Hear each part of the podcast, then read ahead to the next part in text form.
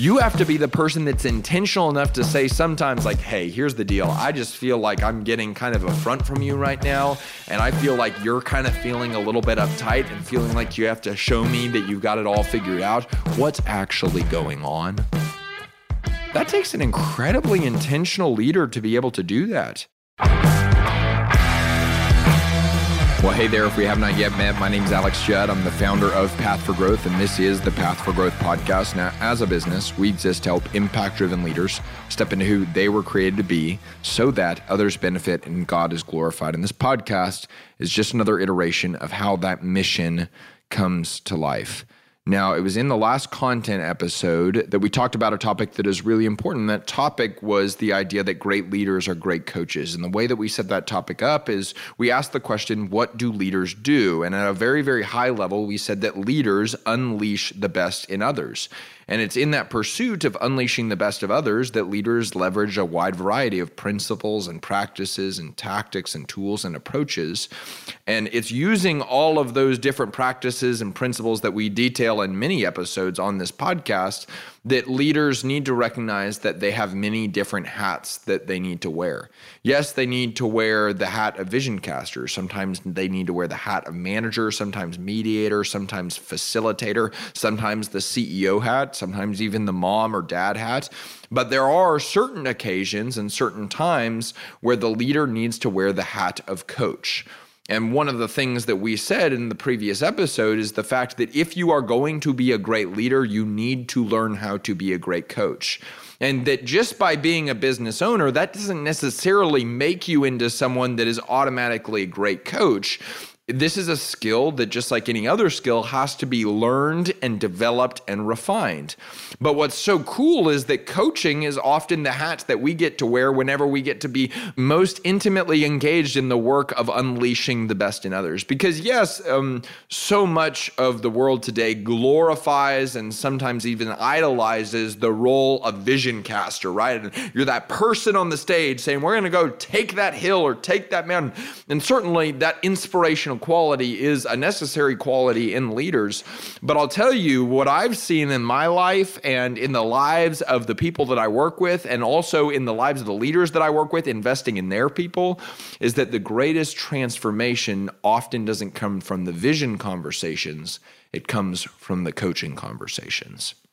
And what's so cool is that this is truly baked into our business model. I mean, at its core, we are a coaching organization. And I kind of cringe whenever I say that a little bit, just because there's so much coaching out there that is total crap, because it's people that just want to be paid to give advice. And that's not what actual coaching is. And, and so we're kind of on this mission to reframe and revitalize the coaching world by making sure that it's actually done in a proper way. And so, no, you're if you're a coach, you're not this person that's standing high on a hill that everyone bows before to get your incredible advice that's all knowing and all seeing and all perfect, right? No, you are the type of person that gets to invest in people to such a degree that you help them uncover the truths that are already inside of them. Socrates says that learning is remembering, right? And, and I think that that's so true. The greatest learning is often not the new concepts that come from outside of you, but rather the deep, deep, deeply old concepts that come from inside of you. And so it's in that context that we're going to walk you through one of the trainings that we take our coaches through. And it's the five qualities of effective coaching. And this is really, really kind of fundamental content for us uh, as a business because we truly, after every coaching conversation, we red, yellow, green how the coach did in these arenas. So these are the qualities that we are constantly looking back to. And I evaluate myself after coaching conversations, and our team does this as well. How did we do in these five areas? Now, of course, are there other areas that great coaches succeed often? Of course, there are. Yes, yes. But these are the five areas that we are focused on. And these are the five areas that what I've seen often have the ability to create the greatest return for your people. And so, what I want to tell you is that if you want to be a great leader, you need to be a great coach. And if you want to be a great coach, a great place to start is by focusing on refining these five qualities. And now there's a difference between refining and revolutionizing, right? I, I'm not going to tell you anything probably today that you're not already doing. I'm just going to ask you to amplify it by doing it with a higher degree of intentionality. And that's really, really important to know because I don't want you to turn your life upside down and do this stuff. I just want you to make small tweaks. And I just want you to get a little bit better. And I just want you to apply yourself not to acts of extravagancy, but rather acts of consistency. And so, the five qualities of effective coaching that we already laid out in the previous episode were relational, curious, assertive, directional, and principle based. And today, we're going to focus on the topic of relational.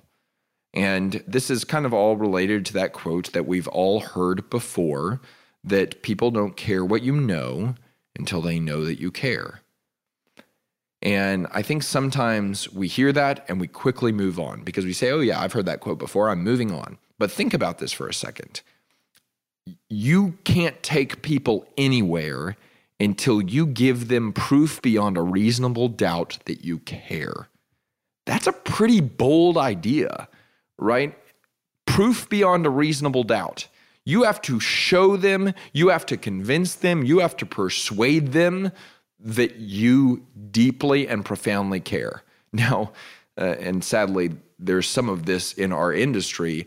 There is a path towards doing this when it's not actually true, right? You can convince people that you care whenever you don't actually care. I just think there's a word for that, and it's called stupid. it's dumb. Uh, because, I mean, honestly, the most efficient and effective way to convince people that you care is to actually care. What a novel idea. And so, if you are going to coach anyone, you have to start from the posture of, I care about this person. And it's in the context of caring about someone that we then start by investing in relationship. Listen to me real quick. Effective leadership demands relationship. I'm going to say it again. Effective leadership demands relationship. And so you need to be a person that prioritizes people. You need to be a person that refuses to sacrifice relationship on the altar of results right? Because sometimes we get so focused on the business of what we need to be doing that we stop focusing on the person that is a human being. And I'm not saying we need to have some kumbaya circle, and we're going to get into more of the assertive and directional nature of coaching here in a, a few episodes. But man, you've got to be a person that deeply cares about them as a person. But not only do you just need to care about them as a person, you need to show them that you care, right? So we could even reframe that quote and say, People don't care what you know, not until they know that you care. People don't care what you know until you show that you care. And so, why does this matter in the context of coaching conversations specifically? Well, coaching conversations, if they're effective, are often incredibly real and incredibly vulnerable and incredibly challenging, right? Because I have a coach. I don't get on the phone with my coach once a month to tell him about all the things that I'm doing awesome right? I I mean why would I why would I pay for that right?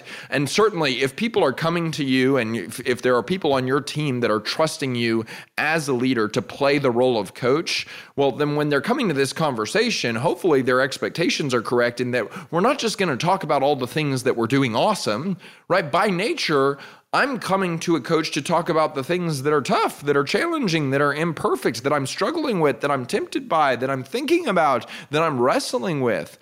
And a lot of times for people, and I'll tell you, I experienced this, that can be really, really challenging, right? To open up and be vulnerable, especially if they're a high achieving personality type, because they like to look like they've got their act together. And it's a really vulnerable position to admit to someone, man, I think this is an area where I don't have my act together and I don't have it all figured out. And man, I'll tell you, you can see it because I mean, I've, I've gotten to do this for a while now. And, and I, I think I can see it in others because I know it in myself is, you know, when someone feels like every conversation they go into, they have to appear as though they've got it figured out, right? And not necessarily like they have all the answers, right? Because I think most of us put up the facade of like, okay, well, we know we don't have all the answers. But more than that, it's like, man, I just want to give off this impression that I'm really on top of things. And what sometimes that can create is this very, very tense personality type, especially whenever, man, you you feel the expectation the responsibility of looking like you're on top of everything whenever that's not actually true. And there's sometimes in everyone's life where that's not actually true. And it's crazy how, when if you start to build a relationship with people as a coach that is trustworthy and caring, they start to open up for the first time and they start to look like someone that doesn't have it all figured out. And it's amazing. You can watch it in people's eyes. I've seen this so many times and I've seen it myself too. But if you really watch people, man, when they're sharing stuff with you that you can tell, man, they don't share this with many people. They are they are reading you. They are watching and they're they're looking at you to see can I trust this person? Is this actually okay? Are they going to do anything that ruins this relationship or is there anything even if they've showed me they care up to this point, is this actually real? Because sometimes if you are actually coaching people effectively, people will tell you things that they haven't told anyone else. I mean, that's happened to me before, right? And, and when they share that with you, they're trying to see, okay, I've trusted you up to this point, but can I still trust you? And it's in that moment that that your coaching demands your character. And really, what is all real relationship built on but character? And so I will tell you, kind of as a thesis for all of this, you need to be the type of person that people can trust. That goes way beyond just some tools and tactics and some questions you can ask and some things you can do to build relationship. Start living like a person that people can actually trust with information that matters. Start being the type of person that you would want to talk to when things aren't all figured out. Because if you start living that way, well, then people are going to notice that. And there is so much more power in the way that you live than the things that you say.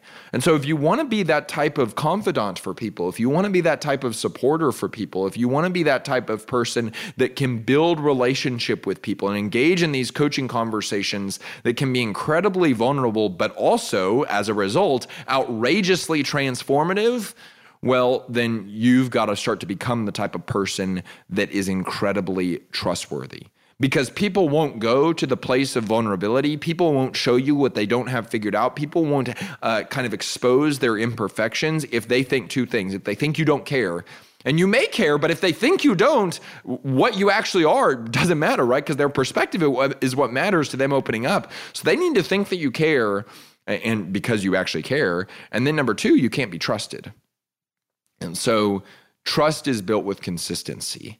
And so, everything that we talk about today in the context of this relational episode, you, you need to remember it's not just like, okay, well, I'm going to do this once. And then because I do this once, I can have a really, really effective, deep, intentional coaching conversation with someone that helps unleash their best and bring the best out of them uh, so that they can move forward and transform and grow. no, it doesn't work that way, right? It's, it's not because you did something occasionally, it's because you did something consistently. It's not because of the extravagant thing you did once, it's because of the little micro things that you did every single day that people start to pick up on.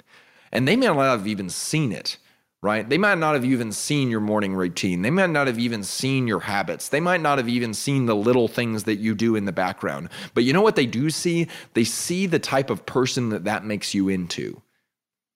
And man, I'll tell you, I you know, I, I don't have any data to support this or anything like that, but there's just sometimes where I think I can tell when someone has a pretty centered morning routine where they get themselves aligned with truth and they make sure they're focused on serving others throughout the day. Like I can tell. And and it's it's not because I asked them, it's not because they told me. It's just like I can tell when I have a meeting with that person in the morning, it's like they've they've got their act together and and they're focused and they're moving forward and and they're focused not on just consuming in the morning but they they enter into the day focused on contributing. And so no they didn't have to give me a lecture on their morning routine. They started to act like the person that started their day right and i started to feel the benefits of that and therefore i trust them. And so no i'm not telling you you need to tell everyone all of your habits. What i'm telling you is you need to be the person that has some habits because that will transform you and that ties in directly to one of our core values at Path for Growth, which is alignment. If you're going to be a coach, and especially if you're going to build relationship, you better not just give a message, you better live the message. Right? And, and that is a standard that Uh, I'm very grateful for that we've established from the beginning, and I'm very grateful for it for developing others, but I'm also really grateful for it for me. Is we hold ourselves relentlessly accountable to a standard of like, we do not just teach these principles, we live these principles. And we do not talk about things that we are not actively acting out because I just, I, I kind of get ticked off when you've got these these different organizations that are offering people advice that they've never enacted before or seen others enact before or been exposed to at all that they simply read it in a book. And and I just think that that can be a dangerous situation because something different happens whenever you're actually doing the thing. Experiential learning is this powerful type of learning where you get to see the principles play out and you don't just get acquainted with the ideal that you often find in a book, you get acquainted with the imperfect reality. And I think that that's really, really important to remember. So, it's in that context with regard to coaching that we are going to be relational that we're going to build up trust. And what I want to focus on in this episode is six characteristics that you can focus on to start being a relational coach and a relational leader. And so I'll walk you through them high level, and then we're going to walk through them one at a time. And there's going to be one of these specifically uh, that we focus on kind of more in depth than the other five. Uh, number one is holistic. Number two is context sensitive. Number three is intentional. Number four is characterized by commitment to listening. Uh, number five is empathetic. And number six is fun. Um, so, holistic, context sensitive, intentional, committed to listening, empathetic, and fun. Uh, and so we're going to walk through all these. And like I kind of already alluded to, we're going to spend just a little bit more time on the topic of listening, just because I think that is the one that is probably most important, but often most overlooked. So the first thing if you want to be a relational coach is that that your coaching and your conversations and your leadership it needs to be holistic. And what does that mean? Well, it means that if if you're coaching someone on your team, right, and if you're having a one-on-one conversation with them that you're focused on developing them and bringing out the best in them, you're not just focused on making them a better worker. And that's really really important because some of us the only hat that we've ever put on within our organizations is the hat where we make people better workers. And that's a good hat. That's a great hat. And and certainly work is a pretty big part of people's life. So uh, if you're a good leader, you're making people better at their job. Here's what's important though. Good leaders make people better at their job. Great leaders make people better at their life you're going to be great at what you do, and specifically if you're going to be great in the context of coaching conversations, you're not just trying to unleash the best possible worker that is inside someone, you're trying to unleash the best possible person that's inside of someone. And that's the man or woman that they were created to be. That's the husband or wife that they were created to be. That's the father or mother that they were created to be. That's the thinker that they were created to be. That's the the uh, healthy body that they were created to be. That's the financially responsible person that they were created to be. Right? And and obviously you need to be discerning in what areas they trust you with and, and what areas you can actually speak into, right? Don't be the person that's outrageously overweight and unhealthy that's giving people advice on how to be more healthy. That's not really helpful. And you can even just admit, like, hey, I'm not really in a position where I'm going to be really effective coaching in that area. But man, maybe you're someone that got out of debt and you're now in a financially really good position. And this person's saying, I, you know, I, I'm I'm doing okay in work, but one of the things that's really stressing me out is my personal finances. Yes, you can step into that as coach because you've earned the ability to do so. And so just remember if you're going to invest in relationship, you're caring about the whole person, it's holistic, and you're not just caring about them as a worker, and that's really important. Okay, the second thing is kind of related because the second characteristic of relational coaching conversations is that it's context sensitive. So this is going to relate kind of to the next quality as well. But one of the things that we talk about a lot is that good coaches give answers to people, great coaches extract answers from people, and they always have the conversation with the greatest understanding of the context that they can possibly achieve. It's one of the things that we've actually kind of developed a culture of within our membership that it's I mean this is honestly one of the things that I'm most excited about is we have office hours calls where um, a, a, coach facilitates the conversation, but leaders from all over the country, all industries, all stages, anyone that's part of the Path for Growth membership get to show up and just come with the challenges, the opportunities, the decisions that they're making, and just work through them with other leaders. And one of the things that we really need for this call to be successful, and we really want for this call to be successful, is not it's not uh, okay. I'm facilitating the call, so it's 10 people that are showing up to office hours asking Alex questions. That's just boring, right? No one wants to do that. And also, like, uh, some of these people have way more experience than me owning a business. So, why would I be the only one answering the questions? So, what really makes these calls thrilling, like, they're, I mean, they can honestly be incredibly exciting, is when everyone is playing a role in unleashing the best in the person that came with the question or the challenge or the opportunity. And uh, one of the things that has to occur for that to occur is everyone on the call needs to assume the role of coach on these office hours calls. And so, what does coaching look like in that scenario? Well, someone shows up with a question and they just give the basic outline. I'm, I'm struggling with a team member that has a bad attitude and I don't know what to do. Okay, great what's so cool is that we've kind of transitioned the culture of the organization that it used to be everyone responds with their immediate answer. And everyone says, you should do this, you should do this, you should do this, you should do this. And what's so cool is there's been transformation that has occurred, and we've had lots of really good conversations about this, and we've been really, really focusing on this, and we've been trying to model this, and we've been trying to encourage and reward this behavior. And people are starting to do it where instead of someone asks a question and immediately everyone gives a bunch of answers, now someone asks a question and immediately people are piling on with a bunch of questions right? Because have you ever been that person that like you ask for advice or you ask about a certain thing that's going on and then someone gives you because have you ever been that person that maybe shows up with a question or something that you're focused on, and then someone immediately jumps to advice mode and assertion mode, and they completely don't understand what's actually going on, and they spend five minutes telling you all these things that are founded on incorrect assumptions, and so you're basically like, oh, I, I really appreciate your idea, but there's actually a reason why none of that applies to what I'm talking about. uh, it's kind of frustrating when that happens, but I've been that person. And so, what we need to make sure is that we're fully understanding the context, right? That we're playing a role in the relationship of saying, man, I don't fully know your world like you do. You, you are the expert on your world. You are the expert on your business. You are the expert on your career, on your marriage, on your family. And so, I need to ask a bunch of great questions so that I can be context sensitive. And so that the way that we move throughout this conversation, I start to understand where your you're coming from. That's what it means to be context sensitive is I've got a picture of what's actually going on in their world. I don't just have the question that I immediately answer with advice, right? That's the thing that separates you as a coach from Google. Right? A lot of these answers can be found on Google, but Google doesn't have the person's context. And Google isn't going to ask them questions about all the things going on in their life surrounding the actual thing. And so separate yourself from Google, distinguish yourself from Google. Be the type of person that can ask, that can offer the most uh, relevant and profitable and helpful and specific direction because you actually understand the person's context.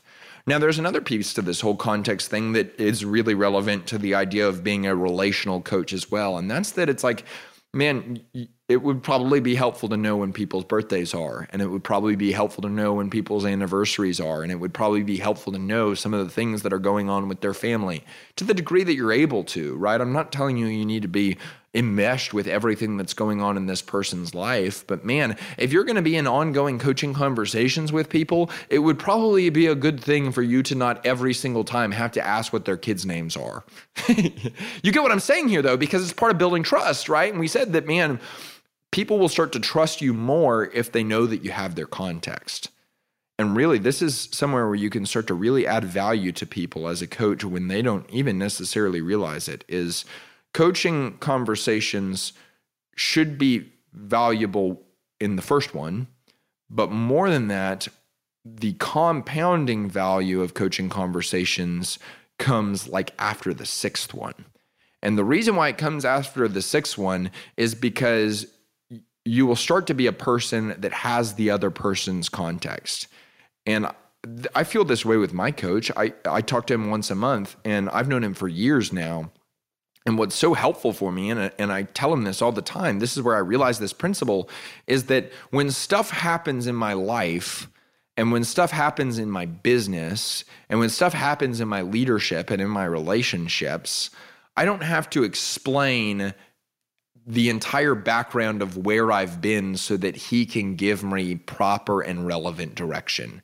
Because I've been walking with him and we've been walking together and he knows me and I know him and he's got my context and he knows some of my tendencies, he knows some of my struggles, he knows some of my strengths. He's seen me do good things, he's seen me do bad things. He's seen me fail and he's seen me succeed and he has all of that context in his head and I'll tell you sometimes he'll reference it and that is so valuable. But even more than just referencing it, I can't tell you how helpful it is for me to know that he has that context and that he's looking through that lens whenever he's advising me.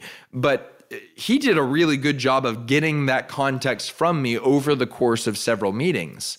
And so, what we need to make sure is we're constantly adding to the context bucket of we're constantly building our understanding of what makes this person tick and what what is this person's weaknesses and what are these person's limiting beliefs and what what is this person's relational background and how is this person's family dynamic and how does this person view themselves as a leader. All of that is incredible context that is valuable in the first conversation, but the compounding value of it, if you can refer back to it it is unbelievable. So you got to be context sensitive.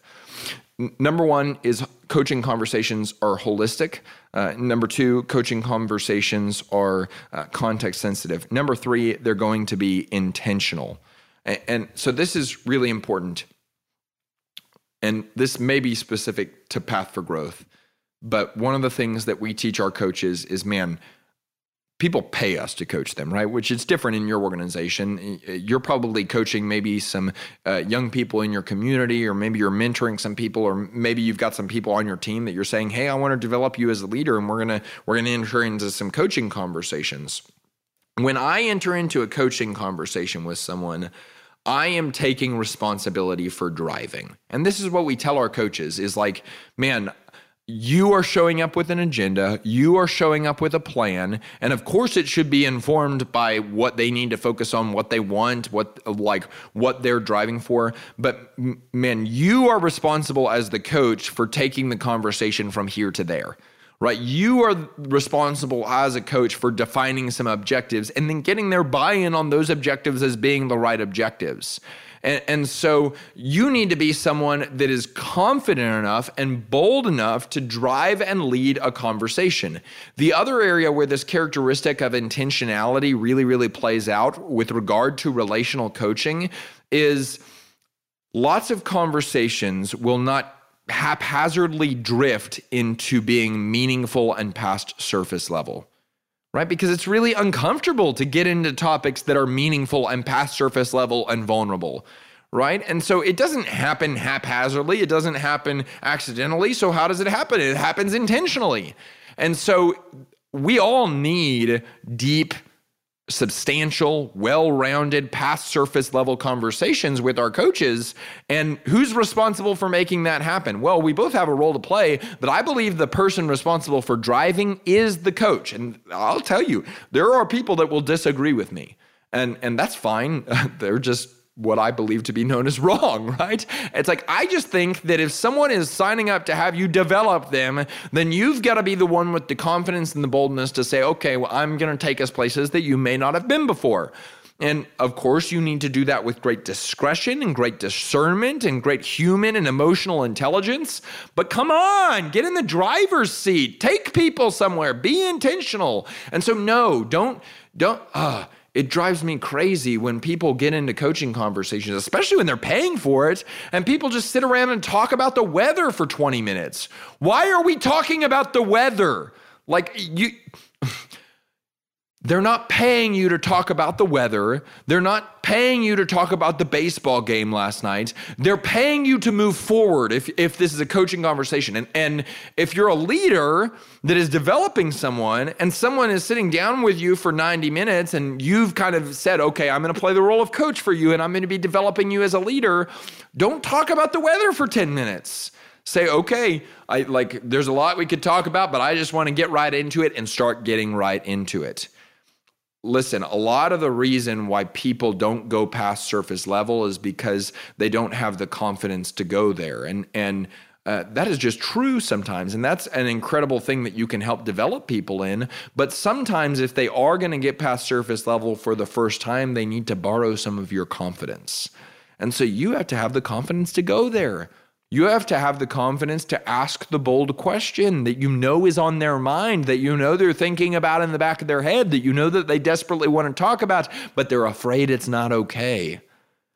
You have to be the person that's intentional enough to say sometimes, like, hey, here's the deal. I just feel like I'm getting kind of a front from you right now. And I feel like you're kind of feeling a little bit uptight and feeling like you have to show me that you've got it all figured out. What's actually going on? That takes an incredibly intentional leader to be able to do that. But man, that is one of the qualities of relational coaching is intentionality.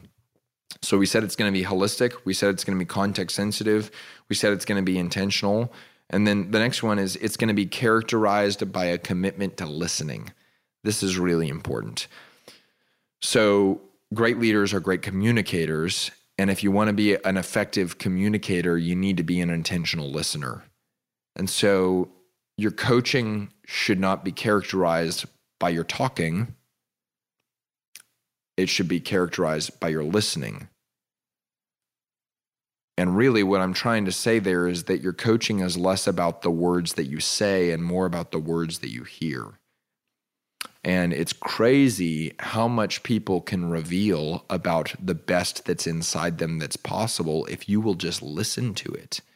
And so, how do we listen? And, and I really want to jump into something that I wrote a while back. This is, uh, there's a whole section in our healthy communication team training that we teach to teams uh, whenever we go on site with them, uh, where we talk about how to practice intentional listening. And so I want to run through some of those tactics. And this is just a section of this whole curriculum on intentional listening and intentional communication.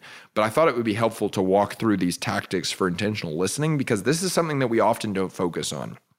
So we're going to park on this one for just a little bit, and I want to run through some of these tactics. Uh, tactic one nonverbal affirmation.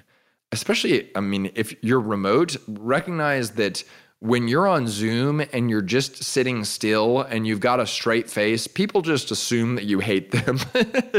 I call this resting Zoom face, right? Because have you ever felt this? Like it's like you're on Zoom and the person's just staring at you and and uh, and they're not moving and and you're like this person hates my guts right now. No, they don't. They don't hate your guts. It's just that's just kind of what they look like when they're listening. And and I would tell you if you want to help people open up as a coach, don't be that person, right? Be the person that nods your head. Be the person that smiles. Be the person that non verbally acknowledges what people are saying. But the, the principle here is so crucial. You don't have to open your mouth to communicate. Right? You can communicate, you can affirm, you can reward, you can uh, question without even ever opening your mouth. Because I'll tell you, people are watching you especially when they open up about things that are new and foreign and uncertain to them. They are watching you. And man, if you non verbally either affirm or question or tilt your head a little bit and say, like, what do you mean by that? That is equivalent to asking a question and getting them to go deeper. And so, if you're in person with someone, if you're on Zoom with someone, practice healthy nonverbal affirmation nod your head, tilt your head, smile. Now, don't be an idiot about it, right? Don't be that bobblehead, right? But be smart and think about it, right? We're talking about doing intentionally what we often do accidentally. That's all we're talking about here. The next one is verbal affirmation. And the idea here is that you don't always have to have a full thought to make someone feel heard. I mean, you can way overdo this. I almost didn't talk about this because you can way overdo this. Have you ever? I, sometimes in uh, it's uh, I've noticed it's a lot of the time in Christian circles where where people way overdo this. Right? Have you ever listened to that person? Sometimes you'll listen to a Christian podcast, and for whatever reason, there's two people on the podcast, and and the person that's listening, all they do is yes, yeah, yes, yeah, oh yes, yeah, yes, oh yes, oh it's so good, oh yeah, oh gosh, oh yes, yes it's like, oh my gosh, be quiet, right? Like, like you don't have to verbally affirm everything, but occasionally, when appropriate, properly timed, intentionally used, verbal affirmation can be a useful tool to help someone open up and therefore build a relationship. So, nonverbal affirmation, verbal affirmation, specific questions. Listen to me real quick, and we're going to talk about this way more in the curious episode, but that'll, be uh, next week. The quality of the answers you get reflects the quality of the questions you ask. Ask bad questions, get bad answers. And so, if the conversation isn't going where you want it to go as a leader and as a coach, you need to first evaluate the quality of your questions. And what we're looking for is specificity because specific questions yield specific answers. What's a great example of this? Ask someone, How are you doing today? Or what's going on in your world today? Broad question. What are you going to get? Your broad answer. Oh, I'm doing good. Ask people, what have been the three best parts of your day up to this point? You're going to get a specific answer. And it's crazy. Uh, there's a whole teaching we can do on this just related to the idea that creativity often occurs in the presence of constraints right? So the greatest creativity, and this is kind of a little bit of a tangent, but I think it's worthwhile and I really want to talk about it. So let's just go for it, right? The greatest creativity isn't just born out of this place of just completely uncertain and spontaneous freedom. The greatest creativity occurs whenever you set some constraints like a time limit or a resource limit. And it's like we have to start getting creative about how we're going to solve this problem. Okay, so how does that apply to this topic of specific questions? Well, a question is a constraint because we have a whole person's day to work with, and it's not very constraining to say, How was your day? But whenever we constrain their focus, their attention, their, their deliberation, and their thought to what was the best part of your day, we're becoming more specific, we're becoming more focused, we're becoming more constrained, and therefore we're granting them the opportunity to be way more creative way more creative than just, oh, my day's good. What was the best part of your day? Oh, man, you got to hear about this, right? They're becoming more creative. We have elicited creativity out of them because we've applied the proper constraint in the form of a question. So, effective listening asks specific questions and then listens to the answers. What else does it do? Well, paraphrasing what what does paraphrasing look like? Well, we'll have people all the time come into coaching conversations and they're running 90 to nothing and they'll say something like, "Oh man, I just I, am just a little bit stressed out right now because there's just a lot going on and we've got these two team members that one of them their attitude's bad and one of them their attitude is pretty good but their performance is a little bit off, but there was one thing that they did that their attitude was a little bit bad." And in the midst of all that, there's kind of some of these cultural issues that I'm starting to wonder if I'm not communicating about the values enough. And then in addition to communicating about the values, well, it's like, well, we've got a couple of meetings scheduled, and I'm starting to feel a little bit worried about uh, getting the meeting scheduled to actually communicate about the right things. And I'm just kind of wondering if the values that we're communicating about are actually our core values or are they more aspirational values? And I'm starting to think about what's going on there, and is that related to the person that has the culture issues? And then within all of that, like I'm just starting to kind of wonder about the direction of our team as a whole. I mean, like, truly, that is not that far off. It may be a little bit exaggerated, but it's not that far off with what people show up with sometimes. And that's not bad. I never get disappointed or frustrated. Why? Because I do that with my counselor and my coach all the time right? I just show up and I just unload. I just every thought that's in my head, I, I just unload it. So, how do you serve people in that situation? Well, you listen for the threads that seem to be most important. And this is a practice, this is a skill. But what's so cool is you can practice this everywhere you go. You can practice this in an Uber.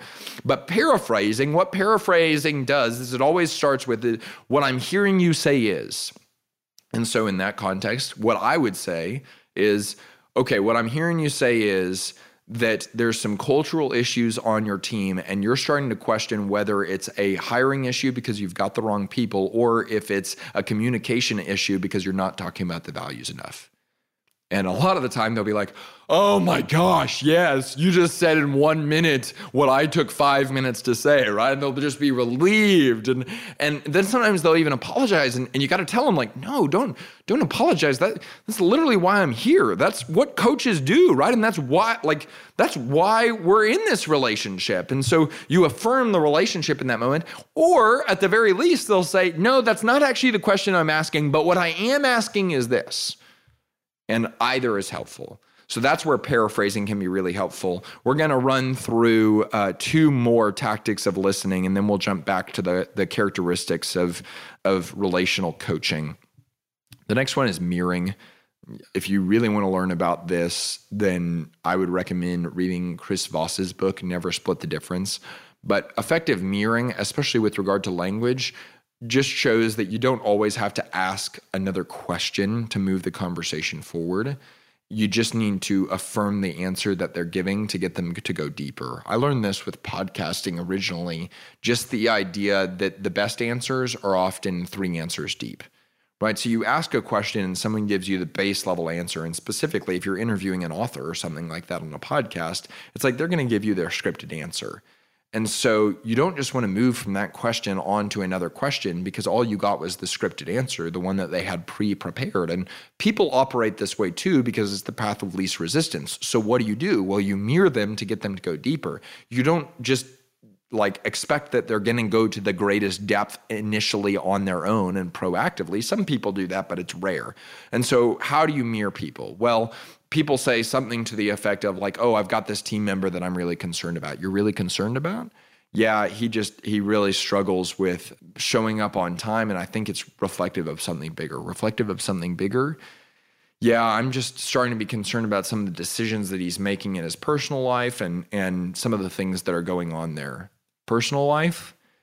Yeah, I mean, he had a history of drug abuse, and I think he's clean now, but there's just starting to be some red flags that are really starting to show up. Red flags? Yeah, well, I guess in addition to being late a lot of the times, he's gotten back kind of with the same crew that he was hanging out with. And I know that because I saw him the other day and he didn't know that I saw him. And it's just starting to get really, really concerning that he's hanging out with them. You see what I'm talking about there? You can get so much deeper if you just mirror people. There wasn't an original question asked in that entire exchange of me and myself, but you get what I'm doing here, right? Now, if you just play that back, you're being like, Alex is a lunatic. He literally just did a podcast with himself. But you see what I'm doing here, right? You just say a couple of words from what they just said with a curious tone, and you get them moving, right? And you get them to keep talking. It's crazy how people will open up if you just do this. I mean, I could tell you stories for days about how I've gotten into Uber rides and done this, and people have told me some crazy, crazy stories. We'll we'll talk about that more sometime. Okay, and then the final one is labeling. So labeling is anytime someone says an emotion or or a concept or word that is emotionally laden, you need to label it. So when they say I'm just really afraid about what's going on right now, you, you're really afraid. What do you mean by that? Always zero in on the emotion because the emotion is where the power is. I'm just so excited about what's going on in our business right now. Okay, so why why excited? Right? That's what you want to ask. You want to label the emotion because there's always power in the emotion. Okay, so I told you we were going to park a little bit longer on that. And the reason why that is, is because I think the greatest blocker to us being relational in conversation and specifically in coaching conversations is our unwillingness and inability to listen. And sometimes that's because of a pride or arrogance thing, but a lot of times it's just because we don't know how. And so, how do you listen? Nonverbal affirmation, verbal affirmation, specific questions, paraphrasing, mirroring, and labeling. Okay, let's shift back to relational conversations. We said that they're going to be holistic, they're going to be context sensitive, they're going to be intentional, they're going to be characterized by a commitment to listening. Next, they're going to be empathetic. And man, you can make up a lot of ground by just effectively listening because that'll make you into a person that is empathetic. But here, here's one thing that I'll tell you with regard to being empathetic that we can all focus on make great eye contact and keep this in mind a lot of people don't actually make eye contact. They look just just like I mean millimeters above your eyes. I want you to look directly into people's eyes because people know when that happens. It's crazy. The dynamic of a conversation can change when you decide to make real eye contact. And then there needs to be some times in the conversation where you intentionally put yourself in their shoes and where you intentionally ask yourself the question you've got this conversation running in the back of your head what would it be like to be them right now? What must they be feeling right now? What would I be going through if I was in their position right now? Because what they will experience by you starting to internalize what it feels like to be in their position is empathy. And empathy is the type of thing that can dramatically improve the quality and caliber and effectiveness of relationship. So we need to be people that are empathetic. The other thing I'll say on this is remember, you're not just looking at a body, you're looking at a soul. And that's a pretty crazy idea. But it's something that we all believe, right? People have souls, and we don't exactly know what it is, but there's this part of something that is way more than just this body that's filled with like 80% water and blood and guts and all that, right? Ugh, gruesome, right? But it's like you're more than that. And when I look in your eyes and remember that, it changes the tone of our conversation. Okay, and then finally, they need to be fun. Uh, listen, if you have an hour coaching conversation with someone, we've got to find some laughter. We've got to find some reprieve. We've got to be able to laugh at ourselves. You've got to challenge people to not take themselves too seriously. You've got to get people joking. And this is a great way to start the relationship. I almost hesitated to put this quality last because, in some ways, it would be best if you start with fun and and uh, there's a great line and i don't even know where it was. I just read it once and it was just kind of the idea of like laughter is one of those things that will open the gateway to all the other things. If you can get people laughing it's crazy. You could almost take them wherever they want to go. I think john maxwell is just one of the most brilliant at this right? If you watch him man if that guy gets on a stage if you watch him as a speaker go pull up a youtube video. Man first two minutes people are already laughing and then, man, he has the ability to take that crowd, that audience, those people wherever he wants to take them. And because he opened their emotions, he opened their sensibilities with laughter, he got them smiling. Uh, scientifically, dopamine was released, serotonin was released. Those are the pleasure hormones. And then it's like, okay, now we can talk about hard truth because we're in a posture that we can deal with it. So don't get so intentional and results focused and business oriented and formal that you can't have some fun. Okay, so we said that if you're going to be focused on leadership, you need to be intentional about relationship. And specifically in the context of coaching, we need to be people that have coaching conversations that are holistic, that are context sensitive, that are intentional, that are characterized by a commitment to listening, that are empathetic, and that are fun. I hope this is helpful for you. The next quality of coaching that we're going to walk into is curious, and we're going to go deeper into what it means to ask and formulate great questions to elicit the answers that can actually help someone. So, I hope that this is helpful for you. If you do want more content like this, every Wednesday we send uh, an email called Worth It Wednesday. That's because I think most email isn't worth it. So we try to send out one that is. It's a principle worth learning, a question worth answering, and a recommendation worth taking. You can sign up for that with the link that's in the show notes. Hey, remember, we're rooting for you. We want to see you win. My strength is not for me. Your strength is not for you. Our strength is for service. Let's go. Let's go. Let's go.